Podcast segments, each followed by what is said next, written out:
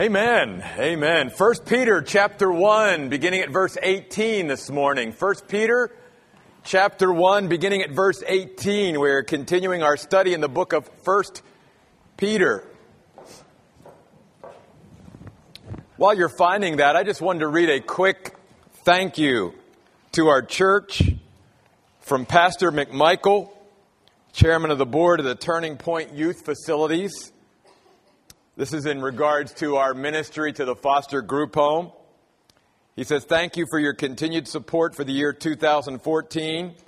Turning Point Youth Facilities is excited to partner with the Oasis Church as you reach back to the community and serve. Last year was, a was tremendous in that your church has provided our youth with a sense of stability and emotional permanency.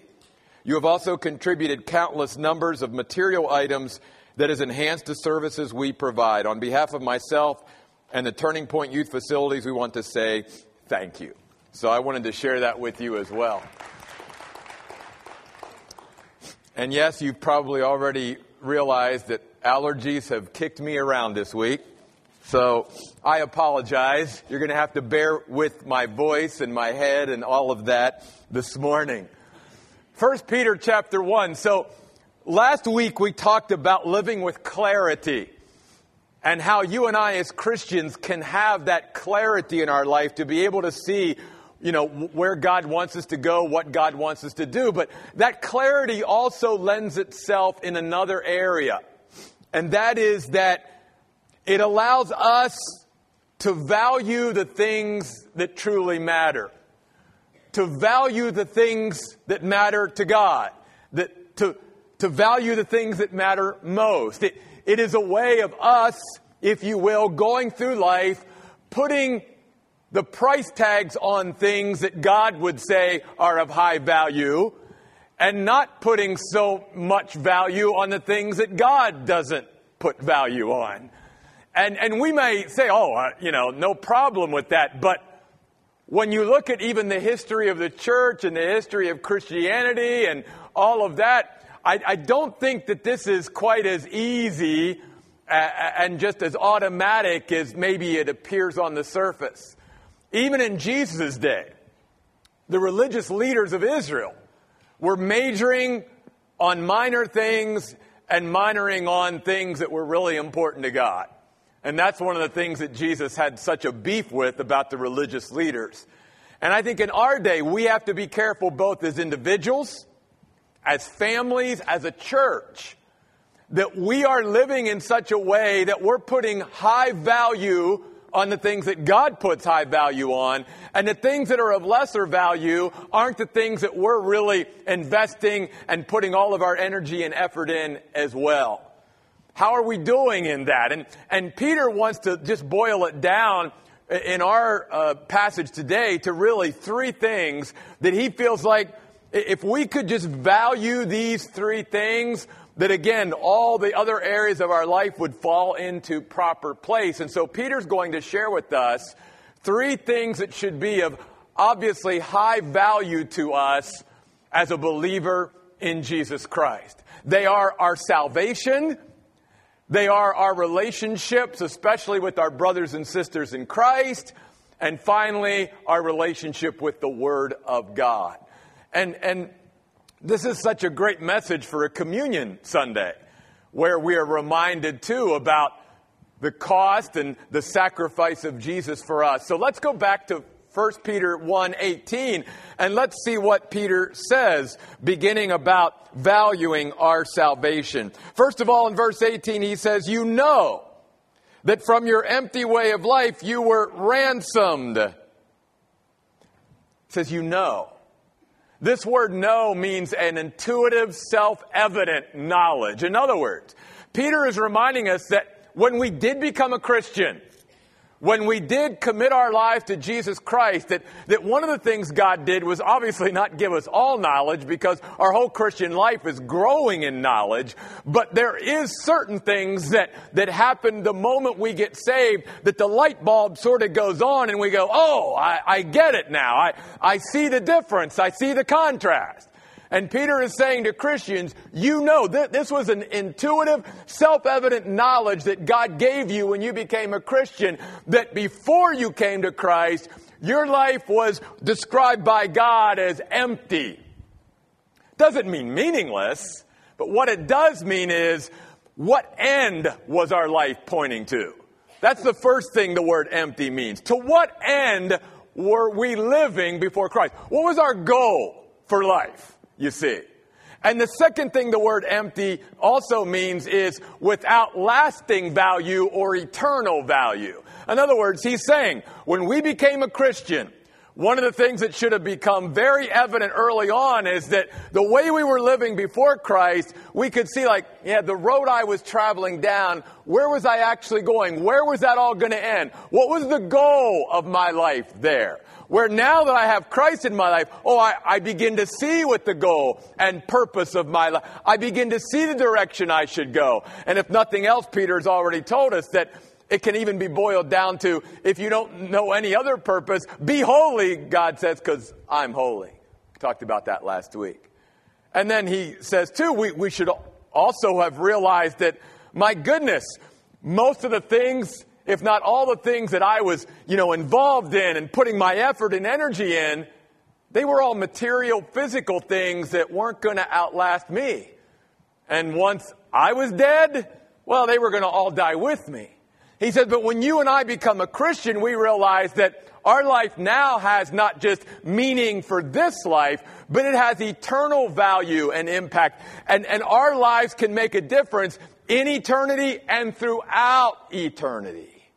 So that's why Peter is saying to all of us, you know that from your empty life, delivered from your ancestors, you and I were ransomed or redeemed.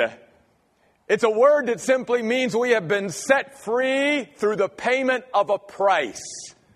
Set free. See, Salvation, if you will, and coming into a relationship with God is not just about having our sins forgiven and we're on our way to heaven. It's about experiencing freedom. Freedom that can only come through Jesus Christ. Jesus even said, if the Son sets you free, you will be what? Free indeed.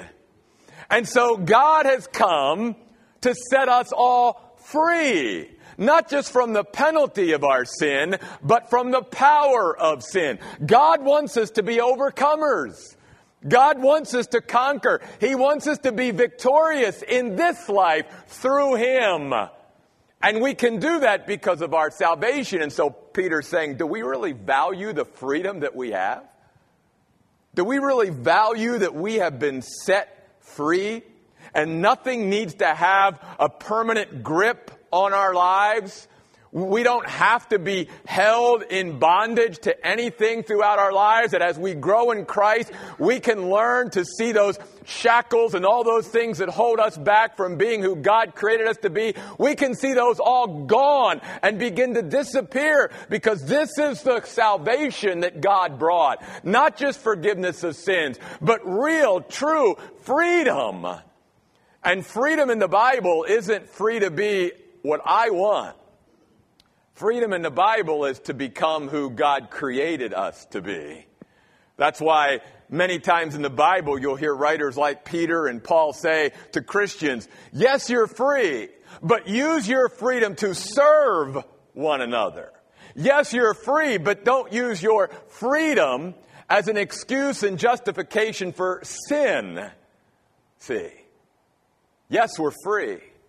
But if we understand what that means, it means we are free now to truly become who God created us to be.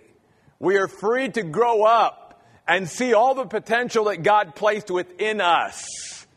And that's what Peter's saying here. Do we value our salvation?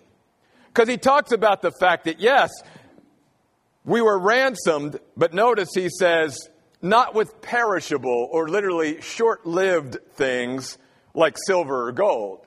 And we know in our world today, money and wealth and material things are of high value.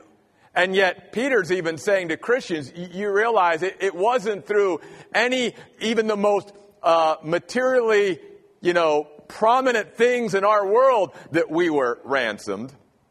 He says, But we were ransomed with the precious, priceless blood of Jesus Christ, an unblemished, spotless lamb. Talks about his flawlessness, without defect, sacrificial, and perfect. By the way, the word precious here or priceless means that which is of infinite high value and worth. Do we realize how value, how much worth is in the blood, the lifeblood of Jesus Christ, the Son of God, who was willing to leave the glories of heaven, the adoration of the angels, take on a human body, come to earth, and not just be subjected to all that would go along with a human body, but to allow those that he created to ultimately crucify him. And see, what Peter's also trying to show us in this passage on valuing our salvation is that when we really begin to understand our salvation and we really value it like we should as Christians every day, we'll also begin to value us. Because we will begin to think about what Jesus, the Son of God, did for us. That he was willing to give up his very lifeblood so that he could set us free. This is how much he valued us. And then Peter's even going to take it a step further. Notice what he says in verse 20. He was also foreknown before the foundation of the world, but was made manifest in these last times for your sake. Peter's saying, Do you realize that just taking your life that this whole redemption and ransoming and setting us free by his very lifeblood as God was not an afterthought. It wasn't a reaction. Because he's God, he can see the end from the beginning, and he was able to look down through the quarters of time, and he knew as God that when man was given a choice by him in the garden, that man would choose sin. And therefore, God, knowing that, prescribed and purposed that they would, there would be a way back to God. That He would never even create man with the possibility of being able to choose sin and to fall away from Him without also prescribing a way to get back to God and becoming who God created us to be. Peter says, Do you value that? Do you realize what God has done here. And that because he's God, again, it's hard for us maybe to, to understand the, the breadth and depth of all this totally. But to even take yourself and think of when you were physically born. I was born in 1961. Now you know how old I am. And to think that what Peter is saying to Jeff Royce is, do you realize, Jeff, that before God ever laid the foundation of the earth, before there was ever a Genesis 1 1, in eternity past, even before the angels and anything was created, when it was just God the Father, God the Son, and God the Holy Spirit, that God was able to look down the quarters of time and see that obviously Adam and Eve were going to fall and sin was going to come and it was going to break a relationship that man was going to have with his creator. And yet God also saw all the way down to 1961 to when Jeff Royce was born. And God had me in mind as well as every other human being in mind when before the foundation of the world, God the Son said, I'll be the one to go and give up my life so that Jeff Royce can have a relationship with me. Peter says, Do we really value what God has done? In the fact that he had planned this even before anything else was created because he knew what was coming. Now, yes, Peter says in these last days, and the last days do biblically start with when Christ came in Bethlehem as a baby. He says, in these last days, he was clearly manifested for you. And he uses that you personally. He wants every reader of this, again, to value our salvation to the point where we would acknowledge that even if it was only me, Jesus would have left heaven just for me. That's how much he loves us. That's how much we should value what we have in Jesus Christ and the freedom and the forgiveness and all of that that God has brought to us through Jesus Christ. That's why he goes on to say, through him, verse 21, you now trust in God, who raised him from the dead and gave him glory so that your faith and hope are in God. Peter is saying, look, if you and I have come to believe in Jesus Christ and accept God's salvation, then Peter says we, we need to keep reminding ourselves that that's the greatest need we could ever have as a human being. There, there is no greater need than being restored to a relationship with God that was broken because of our sin. That's the greatest need we will ever have. And so Peter is saying if we truly value that and understand what transaction happened there and what God did for us and bring us back to Him, then he says, why do we continue to struggle with trusting Him for things that are far less in our lives on an everyday basis than our salvation? And we all understand that. You know, how is it that as a Christian, I can trust God to take care of my greatest need, which is my soul, and I can trust Him enough to give Him my soul and know that, you know, I'm, I'm going to be with Him in, in heaven and He's forgiven my sin and, and now I have peace with God. I can trust Him for that, but I can't trust Him to meet my everyday needs? No wonder Jesus said to his followers, O ye of little faith, I know when a sparrow falls from a tree.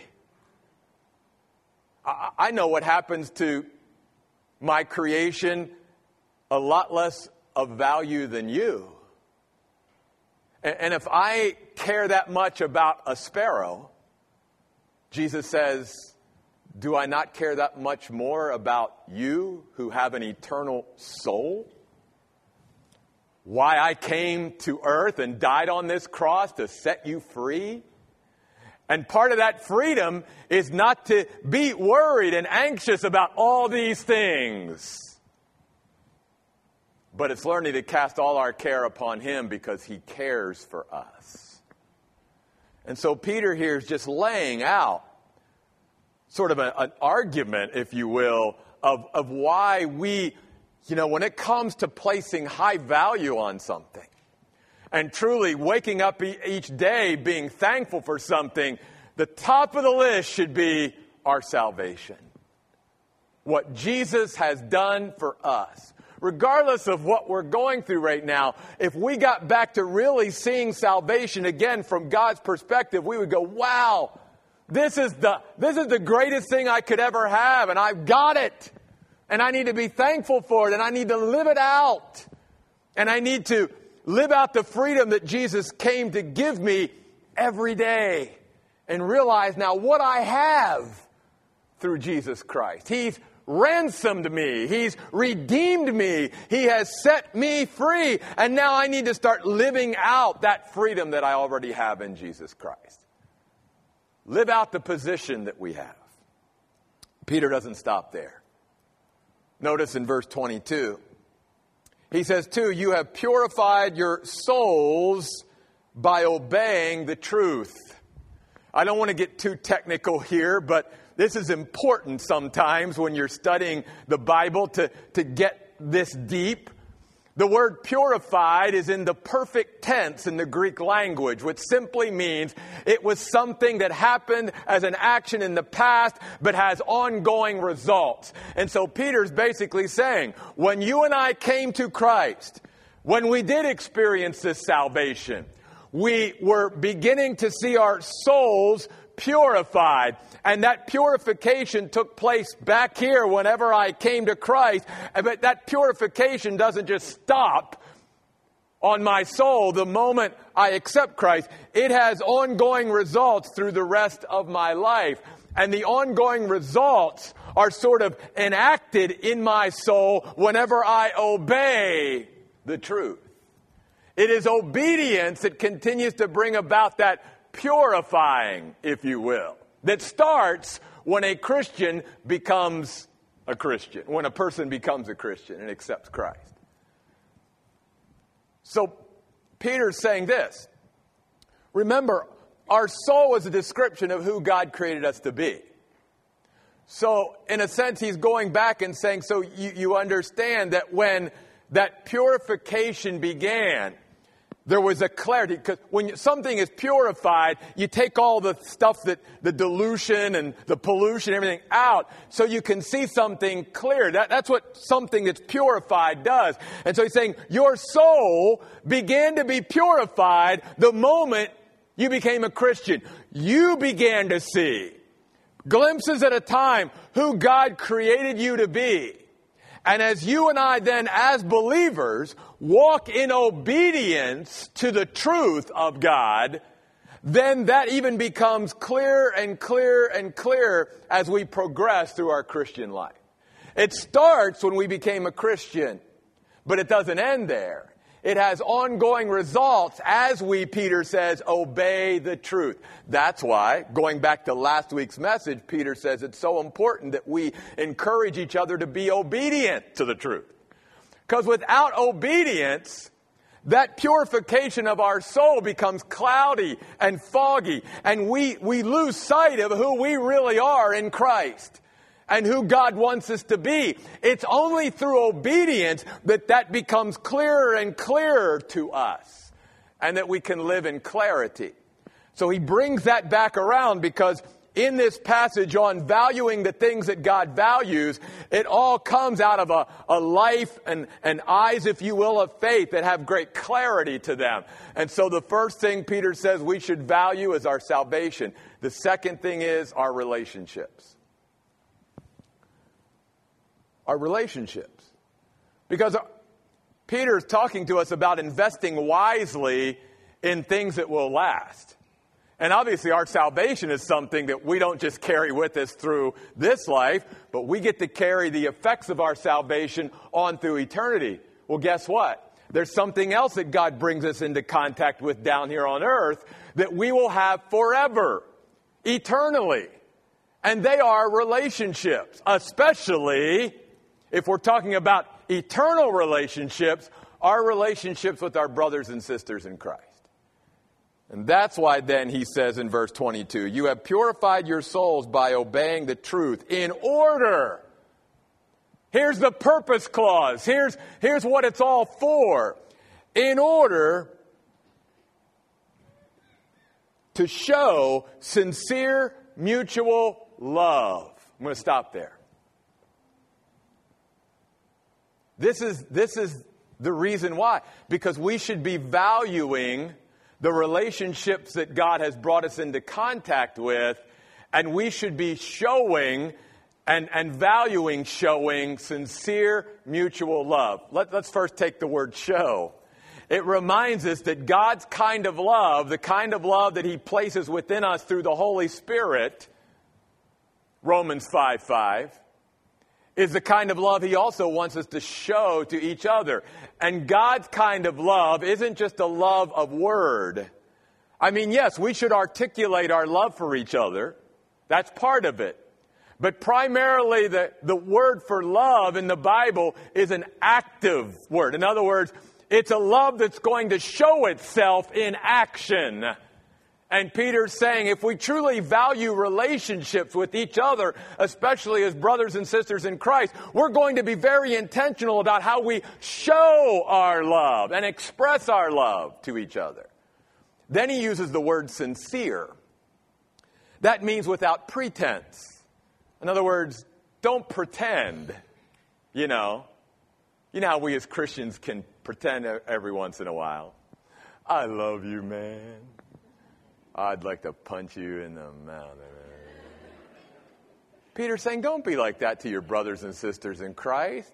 Don't, don't come to church all, you know, well, we love you, and then go, go in the car after church and start talking about them and slandering them and gossiping about them. Peter said, don't, don't pretend. The kind of love that God wants to build into our lives for each other is a genuine, sincere, heartfelt love. It's real. It's not just put on on Sunday or Tuesday or when we see each other out there. It's a love that's constant. It's a love that's going to pray for each other, even when we don't see each other. It's a love that's going to be sensitive to each other and concerned about each other, even when we're not physically present. It's going to be a love for each other that's just as much on fire when we're not together as we are when we are together. That's sincere love. And then he says, I call to mutual, reciprocal love.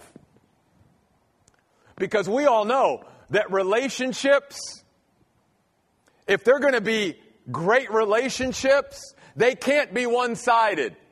One sided relationships eventually fall so far out of balance that they just don't work. It's got to be both parties, whether you're talking about spouses in marriage or friends or brothers and sisters in Christ who both pour into this relationship and make it a mutual reciprocal give and take. Not where one is always giving and the other is always taking. It's got to be mutual.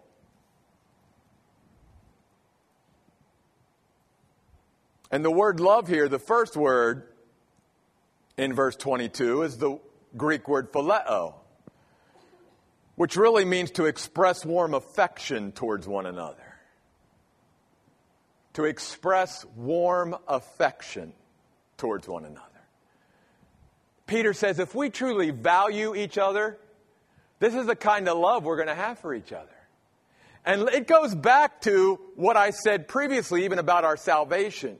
You know, one of the reasons why Christians even have a hard time valuing other people in their lives and relationships with their brothers and sisters in Christ?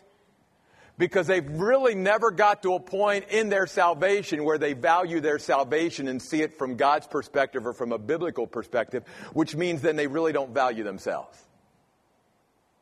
And if you and I, as an individual, a human being, if we place very little value on us, because we don't see ourselves through God's eyes, we don't see ourselves through the Word of God, then we won't value others either. That's why people treat each other the way they do today. That's why there's so much cruelty and violence and hatred in our society. It goes back to it's not just people hating each other, it's people really hating themselves and seeing no value in their own life, which is why then they treat each other this way. Hurt people hurt people. Or you could say it this way hurting people hurt others. And so Peter is saying, if I truly value my salvation and what Jesus Christ has done for me, what God the Father, God the Spirit, and God the Son has done for me and is doing for me, in my salvation, I begin to see myself through God's eyes and the value that He placed even on me. And that hopefully will transform not just my eyes of how I view myself, but how I begin to view others, especially my brothers and sisters in Christ.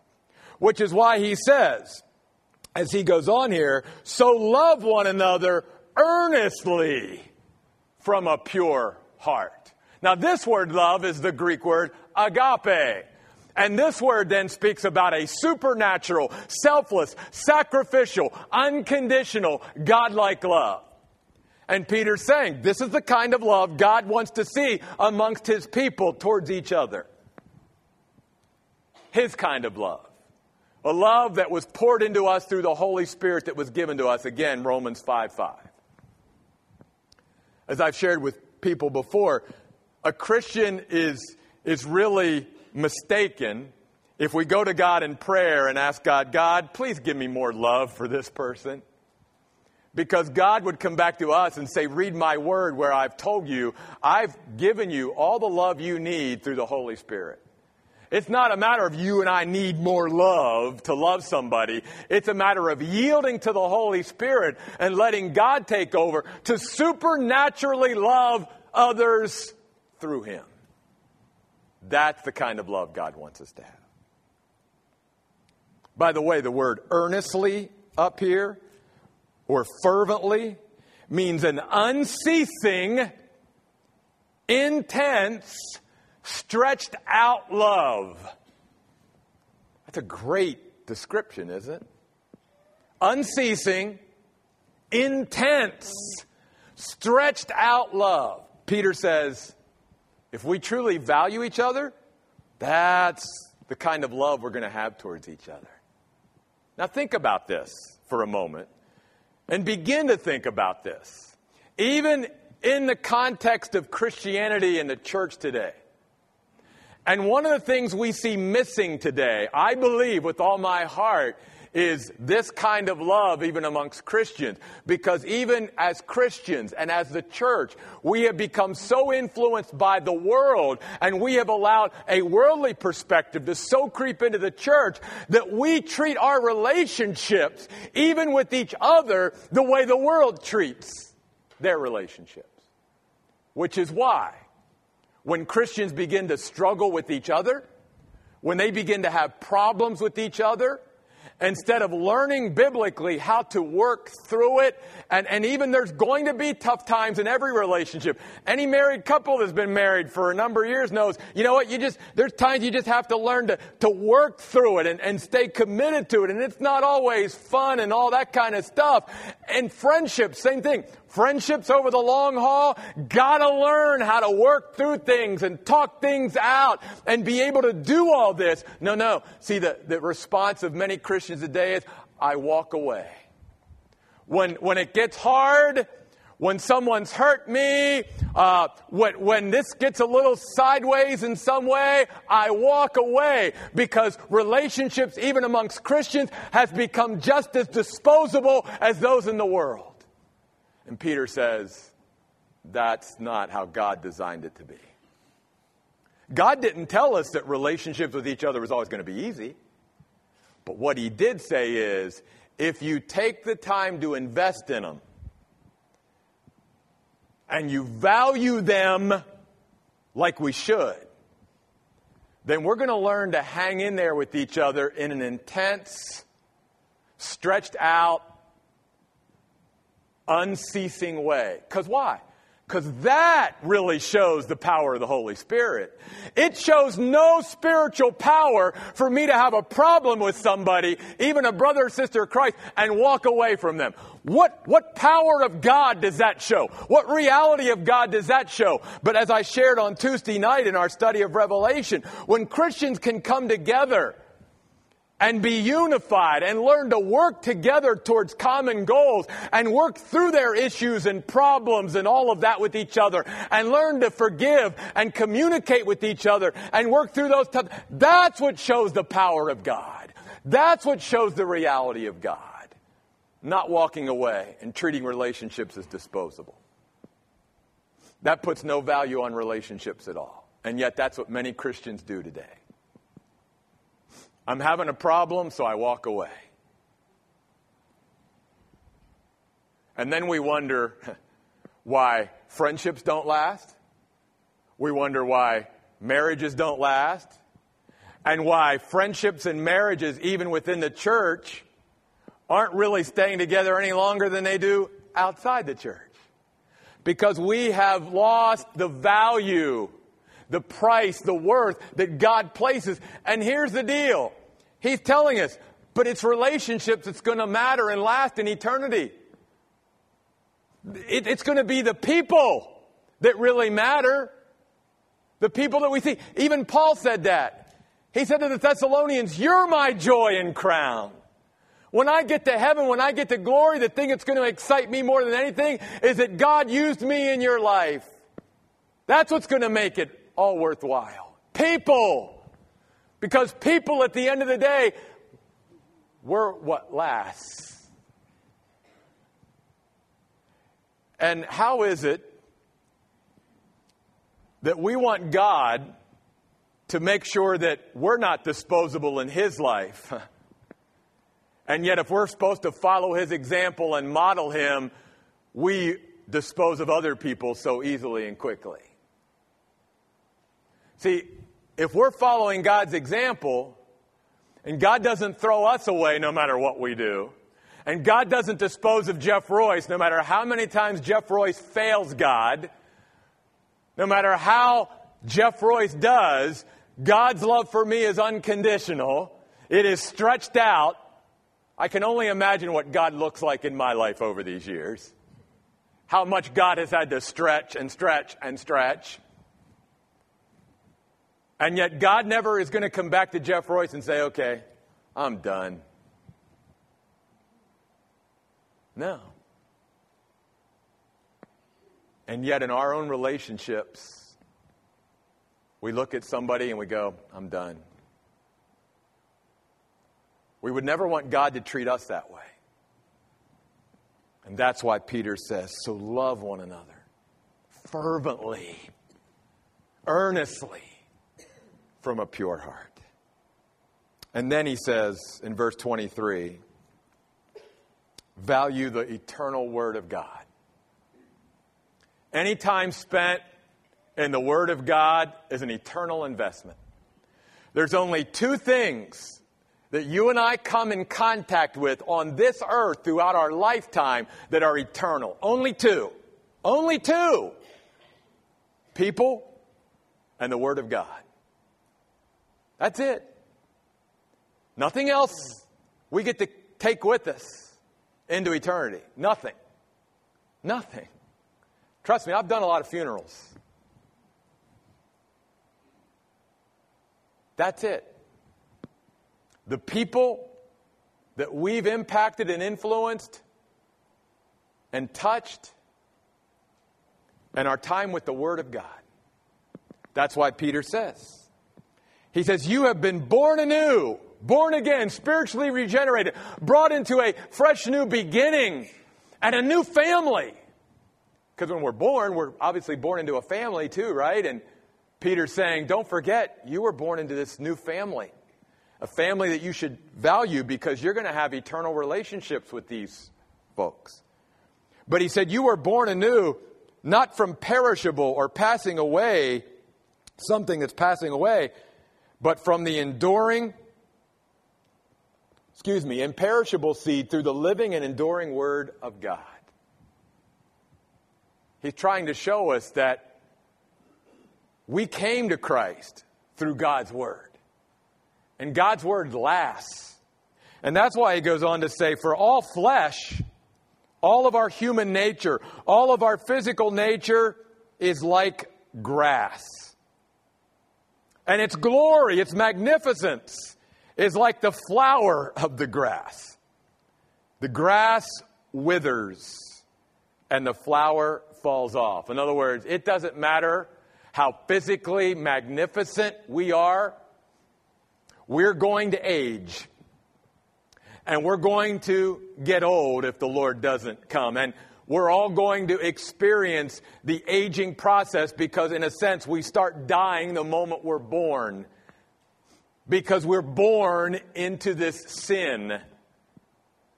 And the wages of sin, Paul says, is death. But the gift of God is eternal life through Jesus Christ our Lord. And Peter's saying, I don't care how much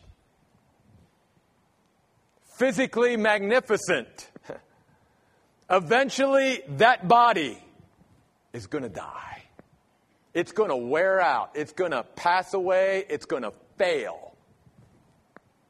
But the Word of God abides forever. The word of God says, Forever, O Lord, your word is settled in the heavens. Jesus said, Heaven and earth will pass away, but my words will never pass away. And Peter says finally, This is the word that was proclaimed to you. Peter's saying, Do we really value this? Do we realize that any time that we read it, study it, memorize it, meditate on it, share it, that we are making an eternal investment that will last with us throughout eternity. It's that valuable. So Peter's saying, do we have the clarity to put the right price tags on the right things? As we're moving through life, are we putting high value on the things that God says are of high value? Or are we putting a lot of energy and effort into things that at the end, throughout eternity, isn't going to matter and we can't take with us anyway? Peter's saying we should value our salvation. We should value our relationships because, especially with our brothers and sisters in Christ, we will enjoy and experience them throughout eternity. And we should value the Word of God, which brought about our salvation in the first place. Let me say this in closing as your pastor. I want to commend you folks here at the Oasis. We could all do better. I get that. I, I, hope you don't take what I'm about to say as complacency and, and being comfortable. We should never be satisfied. But I want to encourage you because though we all have room for improvement and we have plenty of room for improvement as a church. I feel like, in general, for the most part, I am always amongst a group of people on a weekly basis that you are learning to value your salvation, your relationships with each other, and the Word of God. And that is making you who you are, and that is making this church the kind of church that it is. And I want to thank you for that. Because we shouldn't take for granted that just because we're in a church, that we're with a group of people who have values like we should have values. And I thank you that I'm amongst a group of people that as I gather around you, I can hear and see from you, you truly value your salvation. You're learning to value it more and more. You value relationships. I can tell by the way you treat each other and the way you treat people who come into this church. And you value the Word of God, obviously, because that's one of the main reasons why you're at a place like this, because you want the Word of God. And you want to study, and you want to learn, and you want to grow. Thank you. Just keep it up. Keep going. Let's pray. God, we thank you for what we have. Lord, so often as human beings, we can begin to take for granted the things that we have, even great things, even valuable things. When we're around them for a period of time, they can begin to lose their, their worth to us. And sometimes we just have to be reminded of what we have. Thank you, God, that on this Communion Sunday, where we commemorate and remember what you, Jesus, have done for each of us, that, Lord, it brings us back and centers us and reminds us that, God, we should value our salvation. We should value our relationships. We should value your word. So, God, in just a moment, as we're dismissed during this last song, and each of us goes up to that table and we get that bread and that cup and come back to our seat, God, may we, in these few moments left together today, may we truly ask you, God, to help us to value the things that you value. Help us to, to make choices and decisions that reflect your value and what really matters. We pray in Jesus' name. Amen. Folks, as you're dismissed and go back to the table, we would just ask that as you get these elements, that you would come back to your seat and just keep them with you so that we can all partake of communion together in just a few moments.